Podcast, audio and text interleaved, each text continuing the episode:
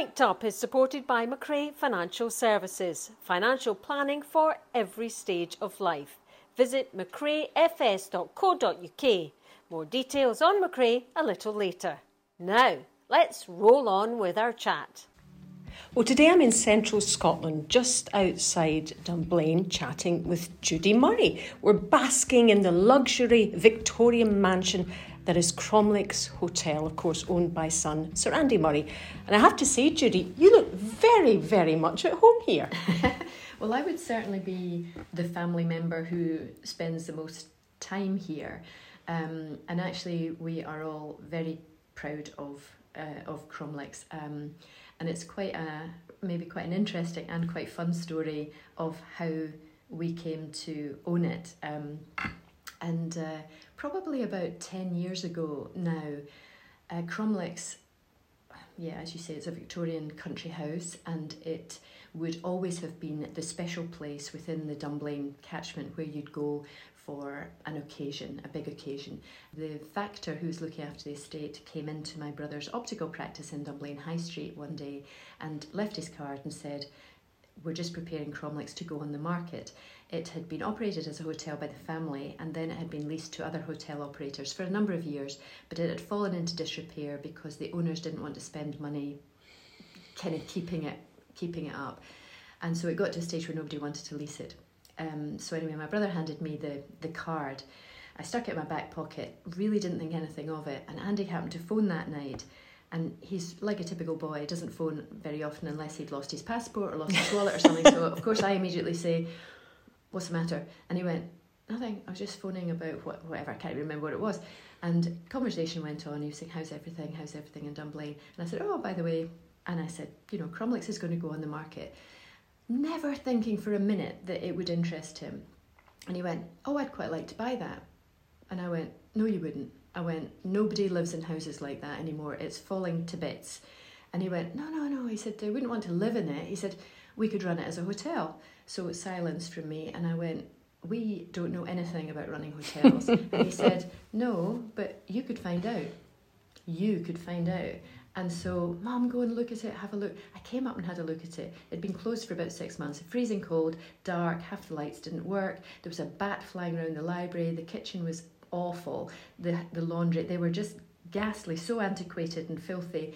And I was just like, no, did my best to try and put him off and he wasn't having it. He's going, Mum, it would be great for the area, you know, blah, blah, blah. And I think he just loved the idea of having something in our backyard and being able to contribute to, to the area. So I went off and did what you would do, don't know anything about this, find somebody who does, and um, scoped it out, searched it out, found a, a great hotel management company, um, and spent some time with them. And 14 months well, we bought it 14 months of refurb later at huge expense. Um, it was open on April Fool's Day, believe it or not, in 2014. So, eight and a half years later, um, we're just about ready to kind of refurb it um, again, you know, post pandemic and, and so forth. So, uh, but it's it's gorgeous. We're incredibly proud of it, and it's it's been a great success and a great source of enjoyment um, for actually for the whole family. But what a challenge for you. Uh, uh, uh, you yeah, you, you, key is getting in the right people to, to help, and, and you've done that throughout throughout your life, I guess. Yeah, I mean, I'm a massive believer in investing in people. And if you don't know something about something that you need to know something about, you go and find people who do. And that's really been the story of my trying to learn how to coach and develop players. I didn't know anything about it. I mean, nobody had ever coached me in my days. There was no such thing as a tennis coach. In fact, you know, you played tennis in the summer and you played another sport in the winter because there was no indoor courts. So when I went into or into coaching as, as a volunteer at Dunblane Sports Club, and as some of the kids started to get better, and I realised, you know, I learned with a wooden racket, traditional grips and so forth. And I thought, oh, I don't know and there was nobody to learn from yeah. because tennis coaching just wasn't a thing. So I started to go to some workshops and some conferences in other countries to try to find out because the internet wasn't a thing back then. Nowadays, you can find so much online, um, both to read, watch, and listen to. But there was nothing then. So I've always been that if you you know if you want to learn something, find somebody who knows and invest time in yourself in order to hopefully get it as right as, as you can. So that's what I did with the hotel. How much of you in those days was think, come on, Judy, I need to find out about this, I need to push myself, I need to get myself into that situation, or did you go into it seamlessly? Um, no, I wanted to learn, and I think that when I was working at uh, at Dunblane Club, and a lot of the local kids were were starting to come from it, not not just from Dunblane, but from the local catchment, and uh, we started to build a really thriving club program there. And then I went into becoming the district coach as well. So I was responsible for I think I had about 70 kids from all the local clubs coming coming in and I was loving it but I realized I didn't know enough. You know the game had changed a lot from when I played and I thought gosh, you know, but to invest in myself, I understood enough about that. If I invest in myself, I'm investing in the players because I can help them more. And um, yeah, no, I just I thought, right, what do I have to do? And with so much of it, it's it's common sense. You, you just listen to your gut, and go right. Let's go. Where am I going to learn something from? I'll go to this conference. I'll go to this workshop. I'll listen to that person, and then you meet people at them, and they will tell you you should go and listen to so and so. And you know when you tell them what what it is that you're trying to do, um, so yeah, I, yeah, I think um, everything was just sort of bit by bit. What do I need to know next? What does the next stage look like? What do I need to fill in there? And I remember Frank Dick, um, who was a former GB Athletics Supre- Supremo, also Scottish. Um, I remember asking him to come and speak at our Scottish Tennis Coaches Conference. That was when I was the national coach. And he came up and he really did it as a favour to me because I couldn't afford to pay him. I had zero budget. And I remember him doing this presentation about player development because I wanted him to talk about, or well, athlete development. I wanted him to talk to all the coaches that came along to get them more geared up to, we're trying to raise the level and we're trying to give opportunities to the Scottish kids to improve and maybe get to a stage where they could be national, international uh, standard. And I remember him doing this wonderful presentation and he said, here are all the things, all the ingredients that go into this, a bit like baking a cake, I suppose. And he said, You don't need to be an expert in all of those things. You need to know enough about them and you need to be able to find the experts when you need them. And that was when I thought, right, I'm going to learn a little bit about everything and I'm going to go to these conferences and find who the experts are so that in a few years' time, when I maybe need an expert in, I don't know, tennis specific strength and conditioning or nutrition or whatever, I'll go, oh, listen to that guy at that or that lady at that. And and I know where to get them. And that was really that was really how I did it. It was, uh, but but he kind of lit the spark for me with just with what he said. Otherwise, it could become quite daunting if you think oh, I'll never be able to remember all of that or know all of that. But um, I I really believed that it was possible for us to produce great little tennis players in Scotland. Um, and I don't think anybody else really believed that we could because tennis is very much a minority sport um, in Scotland. And at, at that time, we didn't, you know, we had very few indoor courts. We still do, but back then there was like literally hardly any. So nobody aspired to be a great player and nobody aspired to be a great coach because you couldn't work all year in it. So there was a lot of things that needed to needed to change. But yeah, I that that's always been my thing. Just if you see something that needs to be done, get off your butt and do it. And if you don't know something, find somebody who does and work alongside them that doesn't mean you don't still have major frustrations in terms of, of trying to grow the game in this country. I've got huge frustrations again because I think of everything that we built up. I think of you know the the, the coach base that we built up. Um, you know, a lot of them have gone to work at, down south or or or in in other countries now, and I look at the, you know, what Jamie, Andy, Jamie Baker, Colin Fleming, Elena Baltasha, I look at what they achieved on a world stage and the, the kind of how they elevated Scottish tennis within British tennis, first of all, and then, you know, on a world stage. And never could have imagined that the profile of our sport could ever be so high front page, back page, Grand Slams, world number ones, Olympics, Davis Cup. Um, so your shop window was there and of course i left the national coach job after 10 years to go with andy and jamie to try to give them the best possible chance that i could. And it's just been so disappointing to me how everything has just slid down and we're now at a stage where there are you know there's hardly any good juniors coming through i mean national international level. There's hardly any coaches dedicated to player development out in the field. And it's I mean, you need somebody to pull it all together. You need everybody to feel like they're part of a plan and part of a vision and an ambition. And it's almost like starting again now, and it's it's very it's incredibly disappointing and frustrating to me that the boys will retire. I'm sure in a, in a year or a couple of years time, and then you have no shop window. You know, I've um, it's taken me eight and a half years to get to a stage where I'm trying to build a, a, a tennis centre. It's part of a multi sport hub with tennis at the heart of it. And, um, you know, it's taken us a long time, a lot of hurdles to get over. But, you know, you need a base from which to grow and showcase the game. You need a base to do all your workforce development, you know, whether that's referees or administrators or coaches but you need an inspirational place where you want people to come in and show them examples of best practice, give them great training, and then they can go back out into their own backyards and hopefully spread spread the word. But um, you know, I, I'm I'm hoping that we can start digging on that in the spring and be open in the spring of 2024. But as somebody pointed out to me the other day, spring 2024, that's great. Um, that's the year in which you will be 65 and I thought, don't say that. And I went, when I actually thought about it like that, I thought 65, that's retirement. And I thought, I'm going to have to work my butt off to make this centre work. But I, the, the thing with me is, I still have the passion to do it. But doesn't matter what age you are. I'll have a doesn't base matter. to do it from. Exactly. It, it, as long as you have the energy and the, and and the passion, um, that that's the, so I just need to stay alive to be able to see it. well, I, I have no worries on that score. I often think, you know, when I see you buzzing about the country doing all the things that you do for tennis and otherwise, I think there must be about six Judy Murrays because you can be in, seem to be in several places at once. You're running the, the she hits, you're running the, the, going up to Maryhill to see the tennis courts, you're, you're in London doing what I think. You do have an am- amazing energy.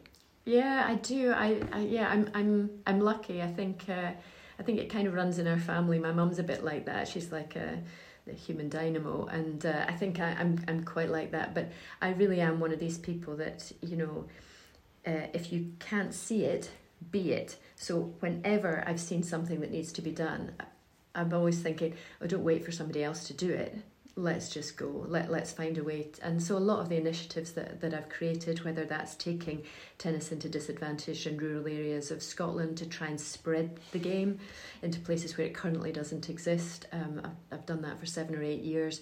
The whole thing of building a bigger female workforce that's hugely passionate to me because i know what it feels like to be the very minority female coach in a whole group of, of guys. So um, yeah, I but I yeah I am I'm, I'm hugely driven. I mean, my kids say to me, "Oh, mom, why are you still working so hard?" And I say, "Yeah, because there's things that need to be done, and somebody needs to do it." And I remember Billie Jean King saying to me many years ago, probably around 2012, you know, you've got a profile and you've got a voice, you've got to use it. If you don't make a noise, nobody will hear you. And I, because she said it to me, and she's been using her voice forever oh, uh, to promote equality in all sorts of things. And I'm such a huge fan of hers. Yeah, me too. And I thought, wow, you know what? I'm going to do it. It gave me a huge confidence to do it that somebody like her said, yeah, come on, play your part. Um, but I, you know, now I, I'm sort of thinking, right, I actually would like to see some of the younger coaches and players, maybe some of the ex players, stepping up and giving back because we all got so much from our sport and we, we all hopefully still have a passion for it, but I'd like to see more of them getting off their butts and, and giving back. Um, your mum and dad must be incredibly proud of you. yeah, they, they, probably are. They never really say that too much, although occasionally um, I think they're quite Scottish, you know, quite under the radar. You never blow your own trumpet. But um, there's there's been once or twice where my, my dad has spoken at something. I think I, I got an award last year from the WTA. It was called the Georgina Clark um, Mother Award and I was following in the footsteps of some, oh, you know, Chris Evert, Kim Clijsters. I mean, it was amazing. And uh, but I, I think I was the first one that was a, like a non-player, and it was just that was such a lovely thing to get. And um, my dad spoke at it, and I could tell my dad was struggling to hold it all together. And I thought, oh, listen to my dad, he's loving it. So yeah, I think. Um, they've had such huge excitement out of everything that's happened with the boys and and and all the, the, the tennis things. I mean, you know, as tennis players themselves from Dunblane Club, North of Scotland County, Central Districts tennis, they would never have imagined that you'd have a Wimbledon champion or two Wimbledon champions from a wee town in Scotland coming from their family. And, you know, they're 88 and my dad's almost 91 now. And I, I'm sure that a lot of the secret to their long life is the excitement, the joy they've had over Yes, recent years. I, I, yeah. I truly believe that. Yeah, yeah. I, I, you know, out of all the things you've done, kind of non-tennis, what would be their favourite thing that you've done? Oh my goodness. Which is probably different from your favourite. Oh gosh, I, I it would probably be it would probably be Strictly. Um, my mum loves Strictly. My dad says he watches it. My dad knows everything about it, but he wouldn't admit to being a being a fan. Um, I think they were slightly anxious about it, as were Jamie and Andy, when I said I'd do it in case I was like terrible and first one off and, Yeah. and so forth. But I think you know again, my mum, um, she she makes great shortbread. I've tried it. It's delicious. Brilliant Yep, shortbread. yep. She shares her recipe with anybody who wants it, but nobody quite makes it like her. So we reckon she leaves a little something out of it. Ah. Well, she says she doesn't, but Mm. anyway, she she gave me shortbread to take down to the first Strictly. So I had this huge tin of shortbread in the green room. It lasted about thirty seconds. They were like bees round a honey pot, and then it was like, "Can you bring this next week as well?" It was like performance enhancing shortbread. Sugar. So she, yeah, sugar rush. Yeah. So she um, ended up having to make shortbread every week for Strictly. But the buzz that she got out of that, Oh, telling all her friends at the golf club, the Yeah. bowling, the hairdresser, you know, and it, of course it ended up in the paper, you know, because some of the some of the dancers put pictures of it and little videos saying thanks for the shortbread, Shirley, you know. Like she's just absolutely loving that, and of course she got she came down to watch the show. She got in the green room. She got to meet them all. It's you know it, I think it's things like that that you know you you go out of your own world and you go into somebody else's Yeah. world and you're seeing people that you never even dreamed that you would meet and they're making a fuss of of, of my mum. I think strictly I think strictly for sure. I think that was so much fun. A lot of that had to do with Anton um, being such a great partner. We, we surprisingly, I mean, I was rubbish. I know I was rubbish, but I think that Anton's fans, Andy fans, and the whole of Scotland voted and kept us in for, and we, we got all the way to Blackpool. But that was an amazing experience for me. And actually, when I did it in 2014, it was the f- it was the first thing I'd really done for myself in many many years.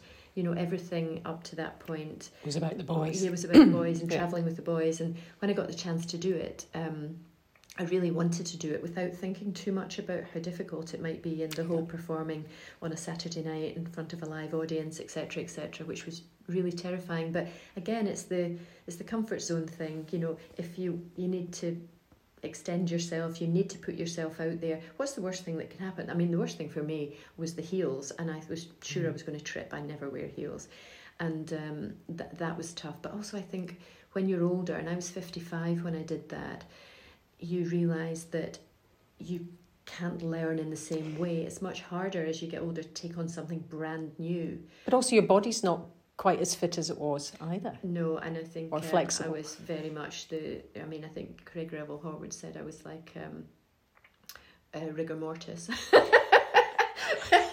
which was that. I, I the thing was I because I watch Strictly and I know he's rude to to everyone. You Yeah, kind yeah. of want him to be rude to you because it's part of the show, and. Uh, I just laughed at it all, you know, and, and not everybody can laugh at themselves in that situation. Some people take it very Mm, they'd be very sensitive very to it. sensitive. Yeah, But yeah. yeah. I think that was my favourite thing to do. And actually, now I'm learning how to play golf, and I am absolutely loving it. I've been learning for about six months or so now, and um, I'm really, really enjoying that. Um, so as a as a recent new thing for me, and I think the whole thing of being out in the fresh air. I like going out on my own and working out for myself. The solitude I like. I'm really enjoying that. I've never been interested in golf before. All of my family play, but I think that's going to be my thing for my older age. I've always said that about I've always been active and enjoyed exercise. You need to find something that you enjoy doing and find someone or a group that you enjoy doing it with. And for me, I think that's going to be the kind of golf I'll do. Days out, nice lunch, nine and wine, sorted. Perfect, perfect. So, where is Judy Murray, do you think, in 2022? Where do you think, how are you feeling in 2022 generally? Um, I've got so much to look forward to. You know, I've got five grandchildren now, um, aged between eight weeks and six and a half, which are wonderful fun. And um, I've got my tennis centre project. We're at the sort of detailed planning stage, uh, hoping to submit that in October, hoping to start digging spring 2023. That is very exciting for me. It's a lot of work, it's a lot of learning. You know, again, having to find the right people and people you know listen to a lot of expertise out in that kind of leisure industry field or running sports centres and so forth there's a lot to learn with that so i'm enjoying the new the challenge of that i'm enjoying playing um, i'm enjoying playing golf i'm writing a fiction book I'm well, loving that. Well, I was going to ask you about that because you, obviously you wrote the, the, the, the, family book about tennis and, and, and the whole story of, of you and Andy and, and Jamie. This mm. is, the, but writing fiction's a whole new ballgame. What, what's that been like?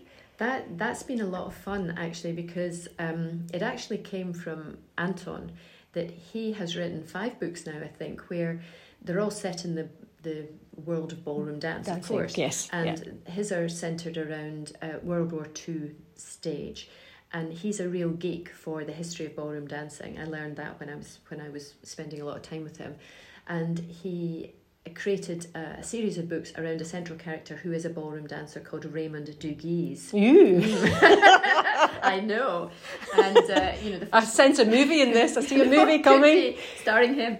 Um, of course. Yeah, so the first one of his was set in a hotel where you'd have a resident ballroom dancer. I think the second one's set in a cruise ship, same thing, resident ballroom dancer. Ah, okay. But it's a story around the person, and. Uh, I was talking to him and actually his agent, and she said, You should do one set in the tennis world. And I thought, You see, I love English and I love, I actually love editing things. I've edited a lot of things in my, in my time and I really enjoy that. And I thought, you know what? And then I thought about all the things I've learned about the tennis world, all the things I've witnessed and experienced and so forth. All that thought, detail. You know what? I think I could do that. So, um, yeah, I'm 11 chapters into 14 and it'll come out next next June, and it's uh, it's called the Wild Card. And roughly, what's the what's the story? Can well, you tell a, us? It's a female central character, and it's a it's a feel good triumph over adversity um, story, but it's set with it's set within a tennis context. Mm-hmm. So uh, yeah, that's my first one. But I've there's got, no murders or anything. There's no murders and there's no steaminess. Well, not really. Maybe just a little bit. Will there be characters in this novel that we might recognise? Ooh, there might be. There might be. Just you wait and see. yeah, there might be. But also, the the you know, there's an opportunity to talk about some of the things within the female tennis world that still need to be changed. They're still not being addressed the way that they ought to to be. So I think that you know when I when I do the publicity tour around it, there's an opportunity for me to Talk raise a lot that. of these issues that that still exist. Yeah. Have you ever been? Um, I'm sure you have. Uh, in awe of anybody that you've met for the first time. Um, I think one of the one of the people that I was a bit um, kind of nervous, excited about meeting was Billy Connolly, because he was Billy Connolly. I knew he's Scottish, massive, massive star, and he wanted to come and watch Andy playing in the Australian Open one year, and he was playing at the Melbourne Arts Centre, his his stand up show, and when his agent made the request to the tournament to to ask us if he could come and watch Andy with us, and I was like, oh. Billy Connolly. That's, that's mega. Uh, it was for me. It was yeah. huge because yeah. he was Scottish, and um, yeah, and so the tournament sorted it they messaged me to say, right, we, we'll meet him at the, you know, at the, the VIP gate. We'll bring him to the player lounge. We'll text you, and you come and meet him, and, and you can take him to the seats when Andy goes on. And I ended up having a, a cup of tea and a radioactive pink donut with Billy Connolly, and I was just sitting there thinking, I can't believe it. I'm having tea and a donut with Billy Connolly, just me and him in the player lounge.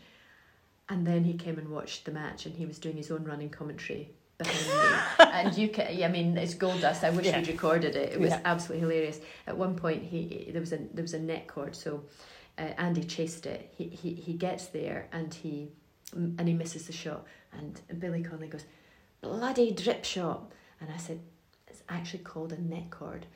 And he goes, nah, nah, nah, nah, nah. It's a drip shot. He said, hits the tap of the net and it drips over. It's a drip shot. it was that kind of thing the whole way through. It was just brilliant because normally I'm very edgy watching and I just sit in silence normally, don't speak to anybody. Luckily, Andy was winning quite comfortably. But he, I've never laughed so much during a tennis match and it was all down to him, of course. What, what an experience. Yeah. And that'll be another one when you look back and think Ah.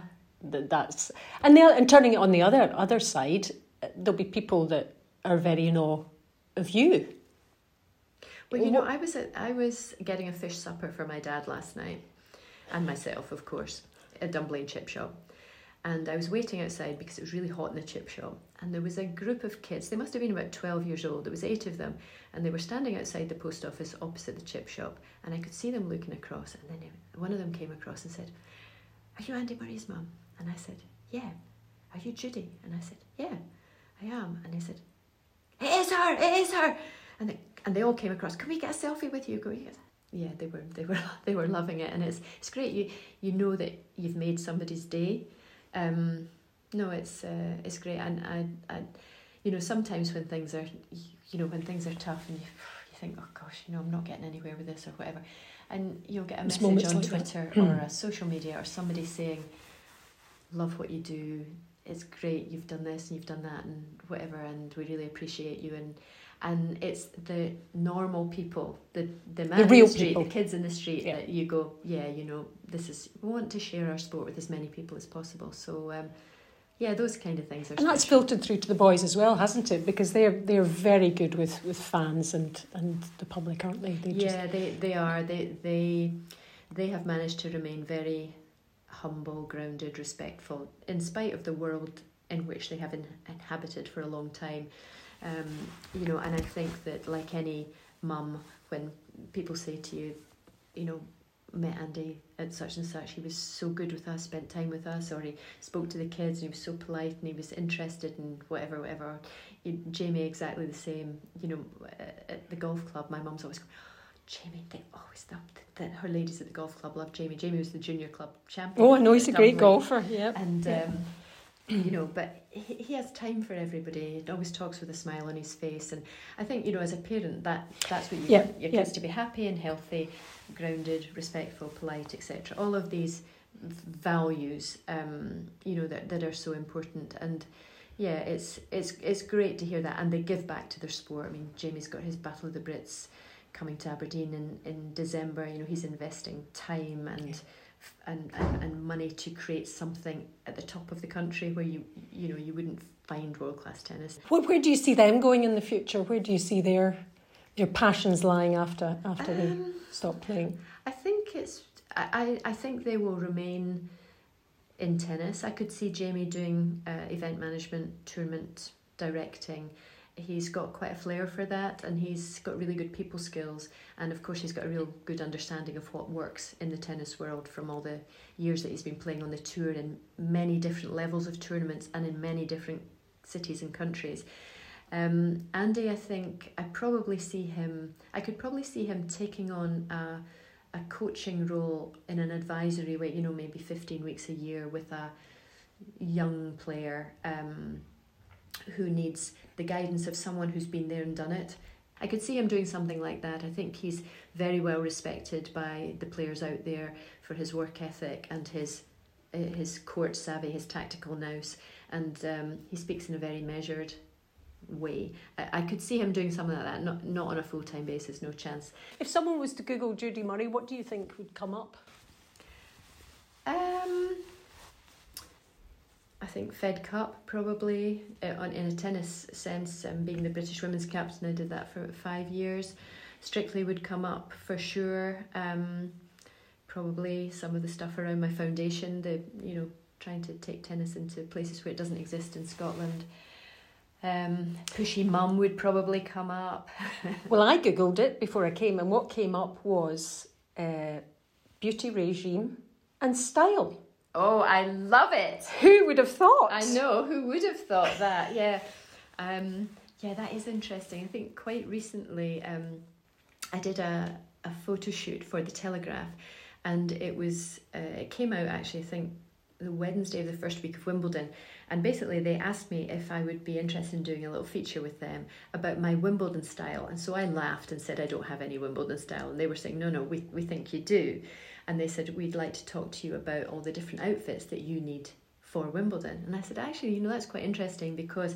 I would wear something completely different if I'm just going in to meet friends. I'd wear something different to watch a match because you could be sitting there for four or five hours. In the um, Royal Box, something different. The Royal Box, if you're invited to the Royal Box, you need to be suitably dressed for Royal Box. There are always cocktail parties to go to. You need something different for that. The weather, you know, you need a. So actually, packing for Wimbledon, you need a real assortment of things, you know, and it can be anything from a fan to an umbrella you know, or a, and a mm-hmm. waterproof because you could be sitting there and I mean, obviously not if you're on the centre court, number one court, and it's got a roof now. But you know, back in the day, you could start a match at two o'clock and still be sitting there at seven when the sun's gone down, and suddenly you're cold, whereas it's been roasting at two o'clock. So it's um, so I I, th- I thought yeah we'll we'll do it and, and, we shot it here at, at, at Cromlix and it was it's actually really fun because I always learn a lot from the stylists and the makeup yeah. artists and I enjoy that part of it as well how they can transform you because they know what they're doing and sometimes bring outfits that you would never have picked off a rack well, or colours even yeah, yeah. and yeah. and they go we thought this and we thought you know and um, I'm very happy to go again with anybody who's expert in their field because they know they know it better than me. So happy to go with the flow. So I think I'm quite low maintenance on these things. I'm not somebody who turns up and says I'm not wearing that. I'm not doing that. I'm happy to give it a go. Try it. Uh-huh. Yeah. So um, I enjoyed doing that, and um, yeah, I think on the on the the beauty side, I mean, I'm always just a moisturizer and mascara person, and so long as I've got my hair straighteners because my hair goes quite wavy um, especially when it's a bit humid. But um, I've got much more interest in that. And again, I would trace that back to Strictly, where I saw the makeup artist transforming all of us. Incredible.